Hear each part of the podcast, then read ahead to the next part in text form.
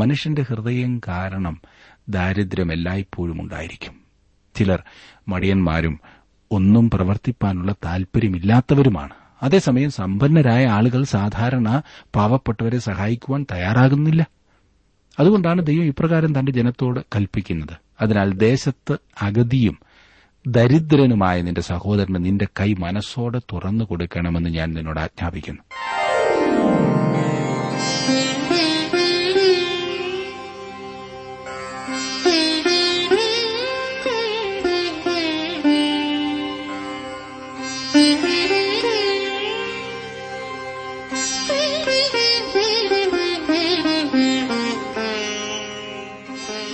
T W ആറിന്റെ വേദപഠന class ആരംഭിക്കുകയാണ്.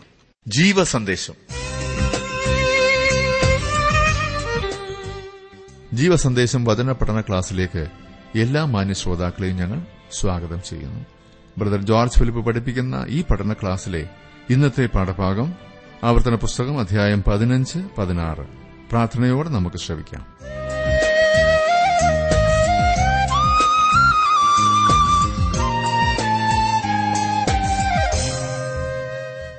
ഒരു പുതിയ സംഘടനയിൽ ജോലി ചെയ്യുവാൻ ചേർന്നിട്ട് ഒരു യുവാവ് തന്റെ സുഹൃത്തിനോട് ഇപ്രകാരം പറഞ്ഞു എന്തൊരു സുഖമാണെന്നറിയാമോ? ഒരു പണിയുമില്ല. മിക്കവാറും സമയം ഉറക്കമാണ്. ശമ്പളമോ? നല്ല ഒന്നാന്തരം ശമ്പളം. പ്രിയ സുഹൃത്തെ താങ്കൾ ആരായിരുന്നാലും ജോലി ചെയ്യുന്ന വ്യക്തിയല്ല എങ്കിൽ അതായത് ശരിക്കും ഉത്തരവാദിത്വത്തോടെ വിശ്വസ്തയോടെ ജോലി ചെയ്യുന്ന വ്യക്തിയല്ല എങ്കിൽ അത് തെറ്റാണ്. അലസത ഉദാസീനത ഇതൊക്കെ സാത്താന്റെ വരമാണ്. ഉന്മേഷം ജോലി ചെയ്യുവാനുള്ള സമർപ്പണം ഇവ ദൈവത്തിന്റെ ദാനമാണ്. ഒരു ദിവസം കുറഞ്ഞത് എട്ട് മണിക്കൂർ താങ്കൾ ജോലി ചെയ്യുന്നുണ്ടോ? ആരെയെങ്കിലുമൊക്കെ ചൂഷണം ചെയ്തും കള്ളം കാണിച്ചും കൈക്കൂലി വാങ്ങിയും കൊടുത്തുമൊക്കെ കാര്യം കാണുന്നവർ ദൈവവഴികളിൽ നിന്നും ദൂരത്താണ്. ഒരു ദൈവപൈതൽ അധ്വാനിച്ചു വേണം ജീവിക്കുവാൻ. ഒരു ജോലിയും ചെയ്യുവാനില്ല എന്ന് പറയരുത്. ക്രിസ്തുവിന്റെ ശരീരമാകുന്ന സഭയിലെ ഓരോ അംഗത്തിനും നിറവേറ്റുവാനുള്ള പ്രത്യേക പ്രത്യേക ഉത്തരവാദിത്തങ്ങൾ ദൈവം നൽകിയിട്ടുണ്ട്. ഒരു കടമയുമില്ലാത്ത ആരും തന്നെയില്ല. താങ്കൾ പരിമിതികളുടെ നടുവിൽ പാർക്കുന്ന ഒരു വ്യക്തിയാകാം. എന്നെ കൊണ്ടൊന്നും ചെയ്യുവാൻ സാധിക്കില്ല എന്നായിരിക്കും താങ്കൾ കരുതുന്നത്. എന്നാൽ ക്രിസ്തുവിന്റെ ശരീരത്തിന്റെ അവയവമായ താങ്കൾക്കൊരു വലിയ പങ്ക് നിർവഹിക്കുവാനുണ്ട്.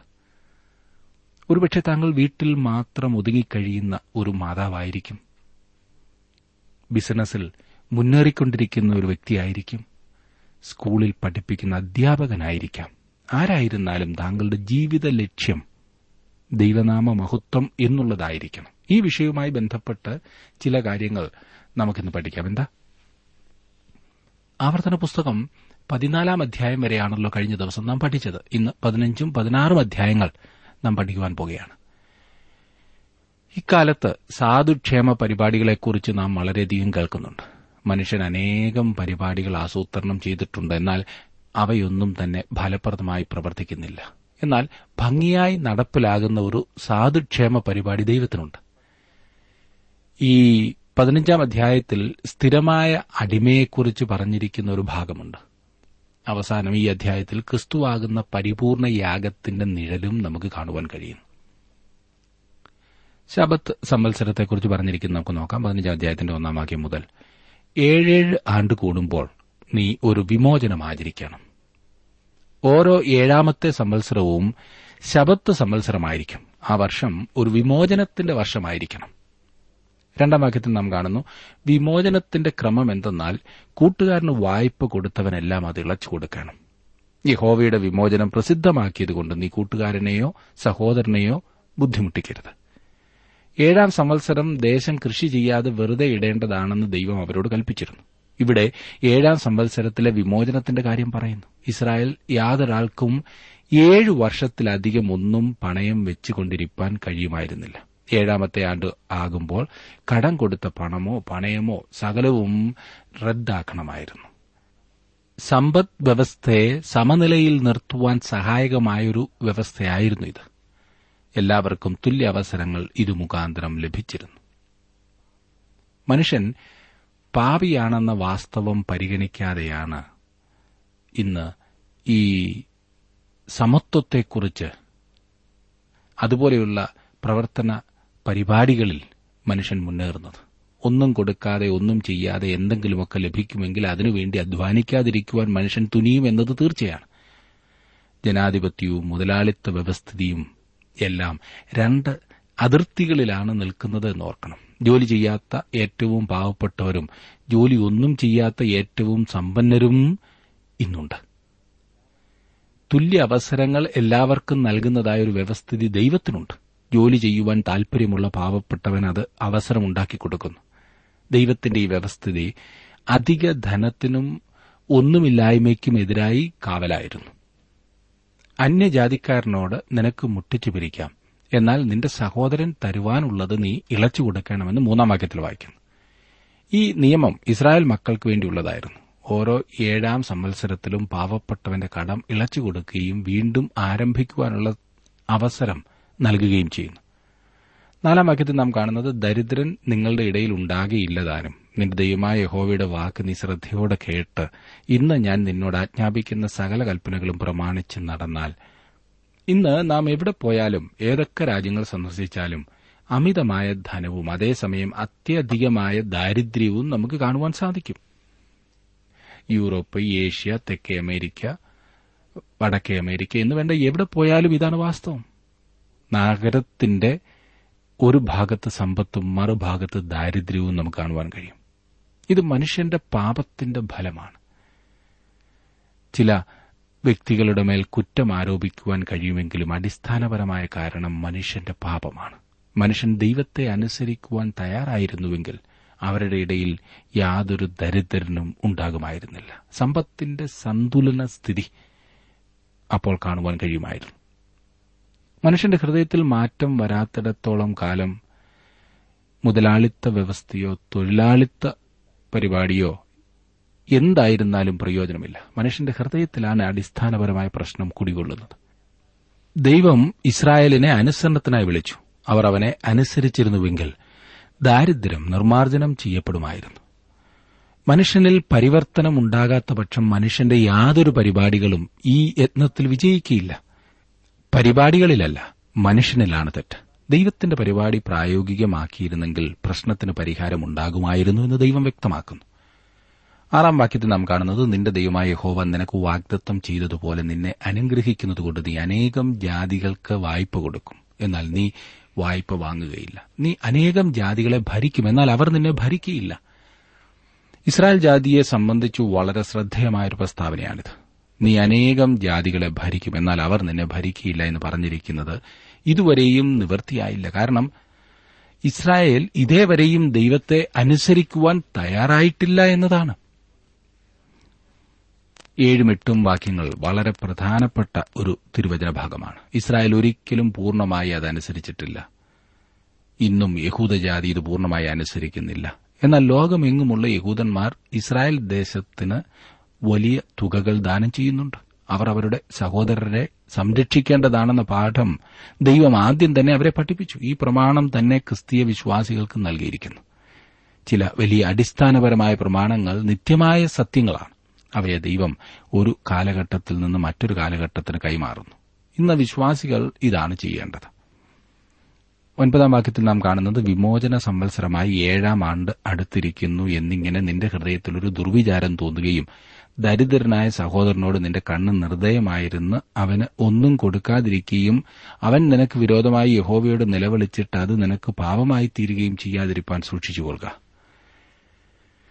യുക്തിപരമായ ആലോചന ഉപയോഗിച്ച് അവർ അവരുടെ ഉത്തരവാദിത്വത്തിൽ നിന്നും ഒഴിഞ്ഞു മാറിക്കൂടാ എന്ന് ദൈവം മുന്നറിയിപ്പ് നൽകുന്നു. ഏതായാലും ഏഴാം സംവത്സരം സഹോദരന്റെ കടമെല്ലാം ഇളച്ചു കിട്ടുമല്ലോ. പിന്നെ ഒന്നോ രണ്ടോ വർഷത്തേക്ക് എന്തിനാണ് അവനെ സഹായിപ്പാൻ പോകുന്നത് എന്നവർക്ക് ന്യായവാദം പറയാമായിരുന്നു. അങ്ങനെ ചിന്തിക്കാമായിരുന്നു. എന്നാൽ ആ സമയത്ത് തന്നെ സഹോദരനെ സഹായിപ്പാൻ മുന്നോട്ടിറങ്ങുക എന്നത്ര ദൈവം പറയുന്നത്. പത്തും പതിനൊന്നും വാക്കിൽ വരുമ്പോൾ അവർ തന്നെ അനുസരിക്കുമെങ്കിൽ ദേശത്ത് യാതൊരു ദരിദ്രനും ഉണ്ടായിരിക്കയില്ല എന്ന് ദൈവം പറയുന്നു. എന്നാൽ മനുഷ്യഹൃദയത്തിന്റെ സ്ഥിതി അറിയാവുന്നതിനാൽ ദൈവം പറയുന്നത് എല്ലായ്പ്പോഴും ദേശത്ത് ദരിദ്രനുണ്ടായിരിക്കുമെന്നാണ് ദരിദ്രർ എല്ലായ്പ്പോഴും നിങ്ങളോടുകൂടെ ഉണ്ട് എന്ന് നമ്മുടെ കർത്താവായ യേശു പറഞ്ഞ കാര്യം നിങ്ങൾ ഓർക്കുന്നുണ്ടല്ലോ? മനുഷ്യന്റെ ഹൃദയം കാരണം ദാരിദ്ര്യം എല്ലായ്പ്പോഴും ഉണ്ടായിരിക്കും. ചിലർ മടിയന്മാരും ഒന്നും പ്രവർത്തിപ്പാനുള്ള താൽപര്യമില്ലാത്തവരുമാണ്. അതേസമയം സമ്പന്നരായ ആളുകൾ സാധാരണ പാവപ്പെട്ടവരെ സഹായിക്കുവാൻ തയ്യാറാകുന്നില്ല. അതുകൊണ്ടാണ് ദൈവം ഇപ്രകാരം തന്റെ ജനത്തോട് കൽപ്പിക്കുന്നത്. അതിനാൽ ദേശത്ത് അഗതിയും ദരിദ്രനുമായ നിന്റെ സഹോദരന് നിന്റെ കൈ മനസ്സോടെ തുറന്നു കൊടുക്കണമെന്ന് ഞാൻ നിന്നോട് ആജ്ഞാപിക്കുന്നു. ഏഴാം സംവത്സരം അടിമകളെ സ്വതന്ത്രരായി വിടണമായിരുന്നു. പതിമൂന്നും പതിനാലും വാക്യങ്ങളിൽ നാം കാണുന്നത് അടിമയെ സ്വതന്ത്രരായി വിടുമ്പോൾ വെറും കൈയായി അവനെ പറഞ്ഞയച്ചുകൂടായിരുന്നു എന്നത്രേ. ഇനിയും സ്ഥിരമായി അടിമകളെ വെക്കുമായിരുന്നു എന്നതും നമുക്ക് കാണുവാൻ സാധിക്കുന്നുണ്ട്. പതിനാറും പതിനേഴും വാക്യങ്ങളിൽ നാം വായിക്കുന്നത് അതത്രേ. ഞാൻ ആ ഭാഗം ഒന്ന് വായിക്കാം. പതിനഞ്ചാം അധ്യായത്തിന്റെ പതിനാറും പതിനേഴും വാക്യങ്ങൾ. എന്നാൽ അവൻ നിന്നെയും നിന്റെ കുടുംബത്തെയും സ്നേഹിക്കൊണ്ടും നിന്റെ അടുക്കൽ അവന് സുഖമുള്ളതുകൊണ്ടും ഞാൻ നിന്നെ വിട്ടുപോകയില്ല എന്ന് നിന്നോട് പറഞ്ഞാൽ നീ ഒരു സൂചിയെടുത്ത് അവന്റെ കാത് വാതിലിനോട് ചേർത്ത് കുത്തി തുളയ്ക്കണം. പിന്നെ അവൻ എന്നും നിനക്ക് ദാസനായിരിക്കണം. നിന്റെ ദാസിക്കും അങ്ങനെ തന്നെ ചെയ്യണം. ഒരു മനുഷ്യന് തന്നെ തന്നെ അടിമയായി വിൽക്കുവാൻ കഴിയുമെന്ന് പുറപ്പാട് പുസ്തകം ഇരുപത്തിയൊന്നാം അധ്യായത്തിൽ നാം കണ്ടുവല്ലോ. അവന്റെ യജമാൻ അവന് ഭാര്യയായി ഒരു അടിമ പെൺകുട്ടിയെ നൽകിയാൽ ശബത്ത് സംവത്സരം ആ മനുഷ്യന് സ്വതന്ത്രനായി പോകാമായിരുന്നു. എന്നാൽ അവന് അവന്റെ ഭാര്യയോടും മക്കളോടും കൂടെ പാർത്ത് യജമാനന്റെ സ്ഥിരമായ അടിമയായി തീരുവാൻ തീരുമാനിക്കാവുന്നതുമായിരുന്നു. അങ്ങനെയെങ്കിൽ അവൻ ഒരു സ്ഥിര അടിമയായിരിക്കുന്നു എന്നതിന്റെ അടയാളമായി അവന്റെ കാത് വാതിലിനോട് ചേർത്ത് കുത്തിത്തുളയ്ക്കണമായിരുന്നു ഇത് നമ്മുടെ കർത്താവായ യേശുക്രിസ്തുവിന്റെ മനോഹരമായൊരു ചിത്രമാണ്. ഫിലിപ്പ് ലേഖനം രണ്ടാം അധ്യായത്തിന്റെ ആറ് മുതൽ എട്ട് വരെയുള്ള വാക്യങ്ങളിൽ നാം വായിക്കുന്നത് അവൻ ദൈവരൂപത്തിലിരിക്കെ ദൈവത്തോടുള്ള സമത്വം മുറുകെ പിടിച്ചുകൊള്ളണമെന്ന് വിചാരിക്കാതെ ദാസരൂപമെടുത്ത് മനുഷ്യ സാദൃശ്യത്തിലായി തന്നെത്താൻ ഒഴിച്ചു വേഷത്തിൽ മനുഷ്യനായി വിളങ്ങി തന്നെത്താൻ താഴ്ത്തി മരണത്തോളം ക്രൂശിലെ മരണത്തോളം തന്നെ അനുസരണമുള്ളവനായി തീർന്നു. യേശുവിന് സ്വതന്ത്രനായി പോകാമായിരുന്നു. അവൻ പാപം ചെയ്തിട്ടില്ല. അവന് പ്രായച്ചിത്തം കഴിക്കേണ്ട ആവശ്യവുമില്ലായിരുന്നു. എന്നാൽ അവൻ നമ്മെ സ്നേഹിച്ച് തന്നെത്താൻ നമുക്ക് ഏൽപ്പിച്ചു തന്നു. ദാസൻ തന്റെ കാത് സൂചി കൊണ്ട് തുളയ്ക്കുന്നത് പോലെ സങ്കീർത്തനക്കാരൻ പറയുന്നത് നീ ചെവികളെ എനിക്ക് തുളച്ചിരിക്കുന്നു എന്നാണ് നാൽപ്പതാം സങ്കീർത്തനത്തിന്റെ ആറാം വാക്യം. നാൽപ്പതാം സങ്കീർത്തനത്തിൽ നിന്ന് എബ്രായ ലേഖനത്തിൽ നിന്നും ഈ ഭാഗം ഉദ്ധരിച്ചുകൊണ്ട് പറഞ്ഞിരിക്കുന്നു. എന്നാൽ ഒരു ശരീരം എനിക്ക് ഒരുക്കിയിരിക്കുന്നു. എബ്രാലേനം പത്താം അധ്യായത്തിന്റെ അഞ്ചാം വാക്യം. എനിക്കും താങ്കൾക്കും വേണ്ടി ക്രൂശിൽ മരിക്കുവാനായി കർത്താവായ യേശു ഒരു മനുഷ്യ ശരീരം ഏറ്റെടുത്തു. പഴയ നിയമത്തിൽ ക്രിസ്തുവിന്റെ ചിത്രം കാണുവാൻ കഴിയുന്ന ഒരു പ്രധാനപ്പെട്ട ഭാഗമാണിത്. എത്ര മഹത്തായ സത്യമില്ലേ? പതിനാറാം അധ്യായത്തിലേക്ക് വരുമ്പോൾ സകല ഇസ്രായേൽ പുരുഷന്മാരെ സംബന്ധിക്കേണ്ട മൂന്ന് പ്രധാന പെരുന്നാളുകളെക്കുറിച്ചാണ് നാം അവിടെ കാണുന്നത്. പെസഹ പെരുന്നാൾ പെന്തക്കോസ് പെരുന്നാൾ അഥവാ വാരോത്സവം കൂടാരപ്പെരുന്നാൾ എന്നിവയാണവ. ഇനിയും പെസഹായുടെ ഉത്സവം. മിസ്രൈമിൽ നിന്ന് ഇസ്രായേൽ മക്കൾക്ക് ലഭിച്ച വിടുതലിന്റെയും അവരെ യഹോവ തന്റെ ജനമായി സ്വീകരിച്ചതിന്റെയും ഓർമ്മയ്ക്കായിട്ടാണ് ഈ പെസഹ പെരുന്നാൾ സ്ഥാപിതമായത്. ഇസ്രായേൽ ജനത്തെ ദൈവവുമായുള്ള ഒരു പുതിയ ബന്ധത്തിലേക്ക് കൊണ്ടുവരുന്നതിന് അടിസ്ഥാനമായിരുന്നത് പെസഹ പെരുന്നാളായിരുന്നു. പതിനാറാം അധ്യായത്തിന്റെ ആദ്യത്തെ രണ്ടു വാക്യങ്ങളിൽ നാം കാണുന്നത് ആബിബ് മാസം ആചരിച്ച് നിന്റെ ദൈവമായ യഹോവയ്ക്ക് പെസഹ കൊണ്ടാടണം. ആബീബ് മാസത്തിലല്ലോ നിന്റെ ദൈവമായ യഹോവ രാത്രിയിൽ നിന്നെ മിശ്രയിമിൽ നിന്ന് പുറപ്പെടുവിച്ചത്. യഹോവ തന്റെ നാമം സ്ഥാപിക്കുവാൻ തെരഞ്ഞെടുക്കുന്ന സ്ഥലത്ത് നിന്റെ ദൈവമായ യഹോവയ്ക്ക് പെസഹായാഗമായി ആടുകളെയും മാടുകളെയും അറുക്കണം. പെസഹ ആചരണത്തിന്റെ സാഹചര്യം പുറപ്പാട് പുസ്തകം പന്ത്രണ്ടാം അധ്യായത്തിൽ നിന്നും നമുക്ക് ലഭിക്കും. ഇസ്രായേൽ മക്കൾ മിസ്രൈമിൽ അടിമയായിരുന്നു. മിസ്രൈമിൽ നിന്ന് തന്റെ ജനത്തെ വിടുവിച്ച് വാഗ്ദത്ത നാട്ടിലേക്ക് നയിക്കുവാനായി ദൈവം മോശയെ തെരഞ്ഞെടുത്തു. എന്നാൽ ഫറവോൻ അവരെ വിട്ടയക്കുവാൻ കൂട്ടാക്കാതെ അവന്റെ ഹൃദയം കഠിനമാക്കുകയാണ് ചെയ്തത്. അതിനാൽ ഒന്നിനു പുറകെ ഒന്നായി ബാധകൾ മിസ്രൈമിൽ അയച്ച് ദൈവം തന്റെ ശക്തി വെളിപ്പെടുത്തി. അവസാനത്തെ ബാധ ജനത്തിന്മേൽ വരുവാൻ പോകുന്ന ആ വിധിനിർണായകമായ രാത്രിയിൽ ഒരു ആട്ടിൻകുട്ടിയെ കൊണ്ട് അതിന്റെ രക്തം വീടിന്റെ കട്ടിളപ്പടിമേലും കുറുമ്പടിമേലും പുരട്ടി ഇസ്രായേൽ മക്കൾ തങ്ങളുടെ വിശ്വാസം പ്രകടമാക്കണമായിരുന്നു. രക്തം കാണുമ്പോൾ സംഹാരദൂതന ഭവനം വിട്ട് കടന്നുപോകും. അങ്ങനെ ആ വീട്ടിലെ ആദ്യജാതൻ മരണത്തിൽ നിന്ന് വിടുതൽ പ്രാപിക്കും. രക്തം പുരട്ടാതിരുന്ന തന്റെ ഉൾപ്പെടെ സകല ഭവനത്തിലും ആദ്യജാതന്മാർ മരണത്തിനിരയായതുമൂലം ഫറവോൻ ഇസ്രായേൽ മക്കളെ വിട്ടയക്കുകയാണ് ചെയ്തത്. ഈ അത്ഭുതകരമായ വിടുതൽ തന്റെ ജനം ഓർത്തിരിക്കണം എന്ന് ദൈവം ആഗ്രഹിക്കുകയും അങ്ങനെ വർഷം തോറുമുള്ള പെസഹായുടെ പെരുന്നാൾ ദൈവം അവർക്ക് പറഞ്ഞു കൊടുക്കുകയും ചെയ്തു സ്ഥാപിക്കുകയും ചെയ്തു. അഞ്ചു മുതൽ എട്ട് വരെയുള്ള വാക്യങ്ങളിൽ നാം കാണുന്നത് നിന്റെ ദൈവമായ യഹോവ നിനക്ക് തരുന്ന ഏതെങ്കിലും ഒരു പട്ടണത്തിൽ വെച്ച് പെസഹായെ അറുത്തുകൂടാ. നിന്റെ ദൈവമായ യഹോവ തന്റെ നാമം സ്ഥാപിപ്പാൻ തെരഞ്ഞെടുക്കുന്ന സ്ഥലത്തുവെച്ചു മാത്രം സന്ധ്യാസമയത്ത് നീ മിശ്രയിമിൽ നിന്ന് പുറപ്പെട്ട നേരത്ത് തന്നെ സൂര്യൻ അസ്തമിക്കുമ്പോൾ പെസഹായ അറുക്കണം. നിന്റെ ദൈവമായ യഹോവ തിരഞ്ഞെടുക്കുന്ന സ്ഥലത്ത് വെച്ച് അതിനെ ചുട്ടു തിന്നേണം. രാവിലെ നിന്റെ കൂടാരത്തിലേക്ക് മടങ്ങിപ്പോയിക്കൊള്ളാം. ആറ് ദിവസം പുളിപ്പില്ലാത്ത അപ്പം തിന്നേണം. ഏഴാം ദിവസം നിന്റെ ദൈവമായ യഹോവയ്ക്ക് സഭായോഗം കൂടേണം. അന്ന് വേലയൊന്നും ചെയ്യരുത്. അതാണ് പെസഹായുടെ പെരുന്നാൾ. അത് ഒരു സ്ഥലത്ത് വെച്ച് അതായത് യെരുശലേമിൽ വെച്ച് ആചരിക്കണമായിരുന്നു. ആ സമയത്ത് ഇസ്രായേലിലെ സകല പുരുഷ പ്രജകളും യെരുശലേമിലേക്ക് പോകണമായിരുന്നു. ഇനി പെന്തക്കോസ് പെരുന്നാളിനെ കുറിച്ച് പറഞ്ഞിരിക്കുന്നത് നമുക്ക് നോക്കാം. ഒൻപത് മുതൽ പതിനൊന്ന് വരെയുള്ള വാക്യങ്ങൾ. പിന്നെ ഏഴ് ആഴ്ചവട്ടം എണ്ണണം. വിളയിൽ അരിവാൾ ഇടുവാൻ ആരംഭിക്കുന്നത് മുതൽ ഏഴ് ആഴ്ചവട്ടം എണ്ണണം. എന്നിട്ട് നിന്റെ ദൈവമായ യഹോവയ്ക്ക് വാരോത്സവം ആചരിച്ച് നിന്റെ ദൈവമായ യഹോവ നിന്നെ അനുഗ്രഹിച്ചതിന് തക്കവണ്ണം നിന്റെ സ്വമേധാദാനങ്ങൾ അവൻ അർപ്പിക്കണം. നിന്റെ ദൈവമായ യഹോവ തന്റെ നാമം സ്ഥാപിപ്പാൻ തെരഞ്ഞെടുക്കുന്ന സ്ഥലത്ത് വെച്ച് നീയും നിന്റെ പുത്രനും പുത്രിയും നിന്റെ ദാസനും ദാസിയും നിന്റെ പട്ടണങ്ങളിലുള്ള ലേവ്യനും നിന്റെ ഇടയിലുള്ള പരദേശിയും അനാഥനും വിധവയും നിന്റെ ദൈവമായ യഹോവയുടെ സന്നദ്ധിയിൽ സന്തോഷിക്കണം. പെസഹായ്ക്ക് ശേഷം അവർ ഏഴ് ആഴ്ചവട്ടം എണ്ണണമായിരുന്നു. അതായത് നാൽപ്പത്തിയൊൻപത് ദിവസം. അടുത്ത അൻപതാം ദിവസം ശബത്തായിരിക്കും. അൻപത് എന്നതിന്റെ ഗ്രീക്ക് വാക്ക് പെന്തക്കോസ് എന്നായതിനാൽ ആഴ്ചകളുടെ ഈ ഉത്സവം പെന്തക്കോസ്തു പെരുന്നാൾ എന്ന് അറിയപ്പെടുന്നു. ഈ ഉത്സവത്തിന് കൊയ്ത്തു പെരുന്നാൾ എന്നും ആദ്യഫല പെരുന്നാൾ എന്നും പേരുണ്ട്. കൊയ്ത്തിന്റെ ആദ്യത്തെ ഫലങ്ങൾ കൊണ്ട് ഈ ഉത്സവം ആചരിച്ചിരുന്നു. പതിമൂന്നാം വാക്യം മുതൽ കൂടാര പെരുന്നാളിനെ കുറിച്ചാണ് നാം കാണുന്നത്. കളത്തിലെ ധാന്യവും ചക്കിലെ വീഞ്ഞും ശേഖരിച്ചു കഴിയുമ്പോൾ നീ ഏഴ് ദിവസം കൂടാര പെരുന്നാൾ ആചരിക്കണം.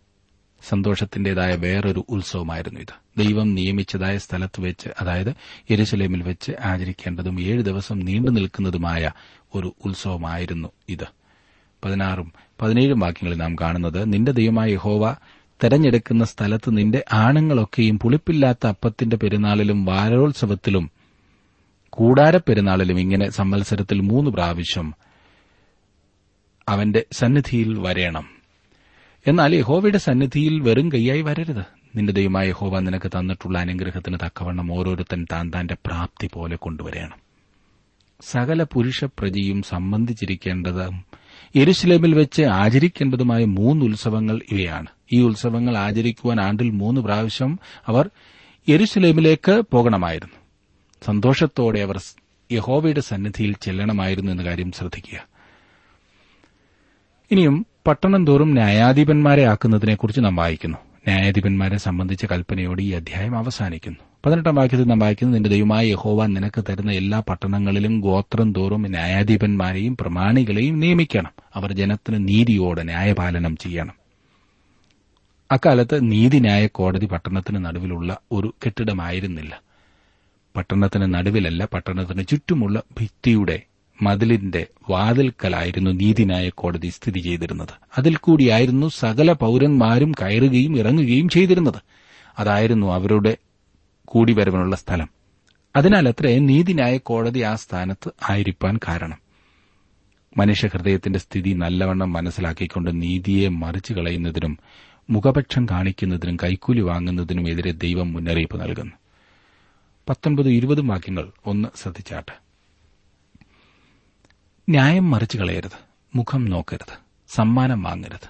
സമ്മാനം ജ്ഞാനികളുടെ കണ്ണ് കുരുടാക്കുകയും നീതിമാന്മാരുടെ കാര്യം മറിച്ചു കളയുകയും ചെയ്യുന്നു. നീ ജീവിച്ചിരുന്ന് നിന്റെ ദൈവമായ യഹോവ നിനക്ക് തരുന്ന ദേശം കൈവശമാക്കേണ്ടതിന് നീതിയെ തന്നെ പിന്തുടരണം. ഇവിടെ കൈക്കൂലി വാങ്ങുന്നത് തെറ്റാണെന്ന് വ്യക്തമായി പറഞ്ഞിട്ടുണ്ടല്ലോ. ഇന്ന് അനേകരും അന്ധന്മാരായിരിക്കുന്നതിന്റെ കാരണം ഇപ്പോൾ മനസ്സിലായോ? വലിയ വലിയ സ്ഥാനങ്ങളുണ്ട്. വിദ്യാഭ്യാസമുണ്ട്. പക്ഷേ കുരുടന്മാരെ പോലെയാണ് പ്രവർത്തിക്കുന്നത്. മനുഷ്യരെ കാണേണ്ടതുപോലെ കാണുവാൻ അവർക്ക് സാധിക്കുന്നില്ല. ഒരു മനുഷ്യനെ അവന്റെ സമ്മാനത്തെക്കാൾ വലുതായി കാണുവാൻ ഇങ്ങനെയുള്ള ആളുകൾക്ക് സാധിക്കില്ല. ഏറ്റവും അധികം കൈക്കൂലി കൊണ്ടുവരുന്ന ഏത് അയോഗ്യനും യോഗ്യതയുണ്ടാകുന്ന ഒരവസ്ഥ. സാമൂഹ്യ സേവനത്തിനും മനുഷ്യരെ ഉദ്ധരിക്കുന്നതിനും ഉണ്ടാക്കിയിരിക്കുന്ന ആതുര സ്ഥാപനങ്ങളുടെ സ്ഥിതി പോലും ഇതത്രയില്ലേ? ഇന്ന് അതിന് പല പേരുകൾ നൽകിയിട്ടുണ്ട് എന്ന് മാത്രം. ഒരു കൂട്ടർ ഇതിനെ സംഭാവന എന്ന് വിളിക്കുന്നു. സ്കൂളിലോ കോളേജിലോ ഒക്കെ ജോലി വേണമെങ്കിൽ ഇത്ര ആയിരം ഡൊണേഷൻ വേണമെന്ന് പറയുന്നു. വിശുദ്ധന്മാരുടെ പേരിൽ ആരംഭിച്ചിട്ടുള്ള സ്ഥാപനങ്ങളിലാണ് ഈ അന്യായം നടക്കുന്നതെന്ന് ഓർക്കണം. ഇനിയും കുഞ്ഞുങ്ങൾക്ക് ഏതെങ്കിലും വിധത്തിലുള്ള ഒരു അഡ്മിഷന്റെ കാര്യം വന്നാലോ? ഇന്ന് ഇതൊരു നാണംകെട്ട ബിസിനസ് ആയിരിക്കുന്നു എന്ന് അത് നടത്തുന്നവർ ചിന്തിക്കുന്നില്ല. പണ്ടൊക്കെ കാട്ടിലും അതുപോലെ തന്നെ ഇരുട്ടിലുമൊക്കെ ഒളിച്ചിരുന്ന് മനുഷ്യരിൽ നിന്ന് വല്ലതുമൊക്കെ പിടിച്ചു പറിക്കുന്നവരെ നാം കൊള്ളക്കാരെന്ന് വിളിച്ചിരുന്നു. ഇന്ന് സഭ്യതയുടെ മുഖം മൂടി ധരിച്ച് പട്ടാപ്പകൽ പിടിച്ചു പറിക്കുകയാണ് സുഹൃത്തെ എന്തു നഷ്ടം വന്നാലും ഇതുപോലെയുള്ള കാര്യങ്ങൾക്ക് കൂട്ടുനിൽക്കരുത്. ചിലരുടെ വാദം അങ്ങനെയാണെങ്കിൽ പിന്നെ ഈ സമൂഹത്തിൽ ജീവിക്കുവാൻ സാധിക്കയില്ലല്ലോ എന്നത്രേ. അതെ ഈ ദുഷ്ടസമൂഹത്തിൽ ജീവിക്കുന്നതിന് നാം കൊടുക്കേണ്ട വിലയാണത്. അതുമാത്രമല്ല ഇരുപതാം വാക്യത്തിൽ നാം വായിക്കുന്നത് നീ ജീവിച്ചിരുന്ന നിന്റെ ദൈവമായ യഹോവ നിനക്ക് തരുന്ന ദേശം കൈവശമാക്കേണ്ടതിന്. അതെ ഈ പറയുന്ന ദേശം ഇന്ന് ആത്മീയ അനുഗ്രഹങ്ങളുടെ ദേശമാണ്. ഇന്ന് അനേകരും ആത്മീയ പാപ്പരത്വത്തിൽ കഴിഞ്ഞുകൂടുന്നതിന്റെ കാരണം നീതിയെ തന്നെ പിന്തുടരാത്തതാണ്. താൽക്കാലിക ലാഭത്തിനു വേണ്ടി അനീതി ചെയ്യുന്നവർ നഷ്ടപ്പെടുത്തുന്നത് എത്ര വലിയ അനുഗ്രഹങ്ങളാണെന്ന് ഓർക്കുന്നില്ല. എന്റെ കുടുംബം പട്ടിണി കിടക്കേണ്ടി വന്നാലും ഞാൻ അനീതി ചെയ്യില്ല എന്ന തീരുമാനം മാത്രമേ നമ്മെ യഥാർത്ഥ സന്തോഷത്തിലേക്കും അനുഗ്രഹത്തിലേക്കും നയിക്കൂ. അതുകൊണ്ട് കൈക്കൂലി വാങ്ങുന്നതും കൊടുക്കുന്നതും വലിയ തെറ്റാണ്. താങ്കളുടെ പ്രവൃത്തിയെ ന്യായീകരിക്കാതെ മനസാക്ഷിയോട് ചോദിക്കൂ. മനസാക്ഷി പറയും ഏതാണ് ശരി ഏതാണ് തെറ്റ് എന്ന്. പതിനാറാം അധ്യായത്തിന്റെ ഒടുവിലത്തെ രണ്ട് വാക്യങ്ങൾ കൂടി നോക്കിക്കേ. നിന്റെ ദൈവമായ ഹോവയ്ക്ക് നീ പണിയുന്ന യാഗപീഠത്തിനരികെ യാതൊരു അശേര പ്രതിഷ്ഠയും പ്രതിഷ്ഠിക്കരുത്. നിന്റെ ദൈവമായ ഹോവ വെറുക്കുന്ന ഒരു ശിലാസ്തംഭം നാട്ടുകയും അരുത്. അക്കാലത്ത് തെറ്റായ ആരാധനയോടും വിഗ്രഹാരാധനയോടും ബന്ധപ്പെട്ടതായിരുന്നു അശേര പ്രതിഷ്ഠ അതുകൊണ്ടാണ് അവർ യാതൊരു പ്രതിഷ്ഠയും പ്രതിഷ്ഠിക്കരുത് എന്ന് പറഞ്ഞിരിക്കുവാൻ കാരണം. അവയിൽ നിന്നാണ് ജാതികൾക്ക് ദൈവങ്ങളെയും വിഗ്രഹങ്ങളെയും ബിംബങ്ങളെയും ഉണ്ടാക്കിയിരുന്നത്. ദൈവം അതിനെതിരെ അവർക്ക് മുന്നറിയിപ്പ് നൽകുന്നതായി നമുക്ക് ഇവിടെ കാണാവുന്നതത്രേ. എന്നെ ശ്രദ്ധിച്ചുകൊണ്ടിരിക്കുന്ന പ്രിയ സുഹൃത്തെ താങ്കളുടെ ജീവിതത്തിൽ ഇതുപോലെയുള്ള തെറ്റായ വഴികളിൽ നിന്നും അകന്നു ജീവിക്കുവാൻ ഏതെങ്കിലും വിധത്തിലുള്ള പരിശ്രമം ചെയ്യാറുണ്ടോ? അതിന് കൊടുക്കേണ്ട വില കൊടുക്കുവാൻ തയ്യാറാണോ? എങ്കിൽ തീർച്ചയായും താങ്കളുടെ ജീവിതം അനുഗ്രഹിക്കപ്പെട്ടതായിരിക്കും.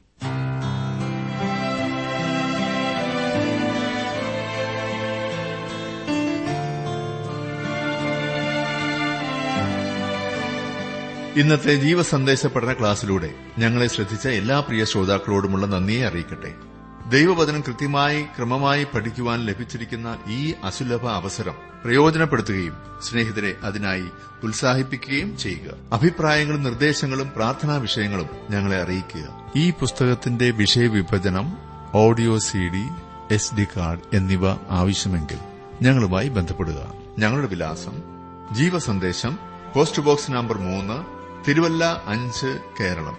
Phone zero four six nine two seven zero zero two eight four.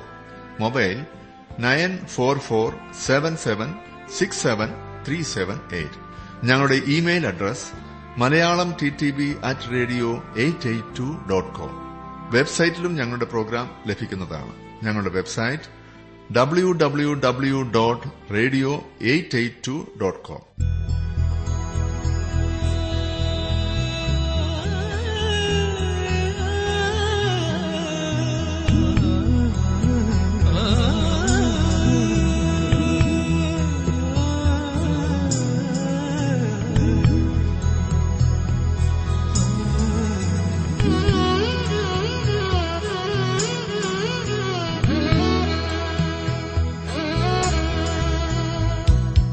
ही मां देवदेवा।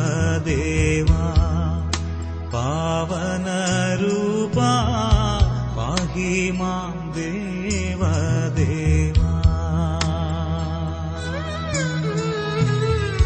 पाहि मां देवदे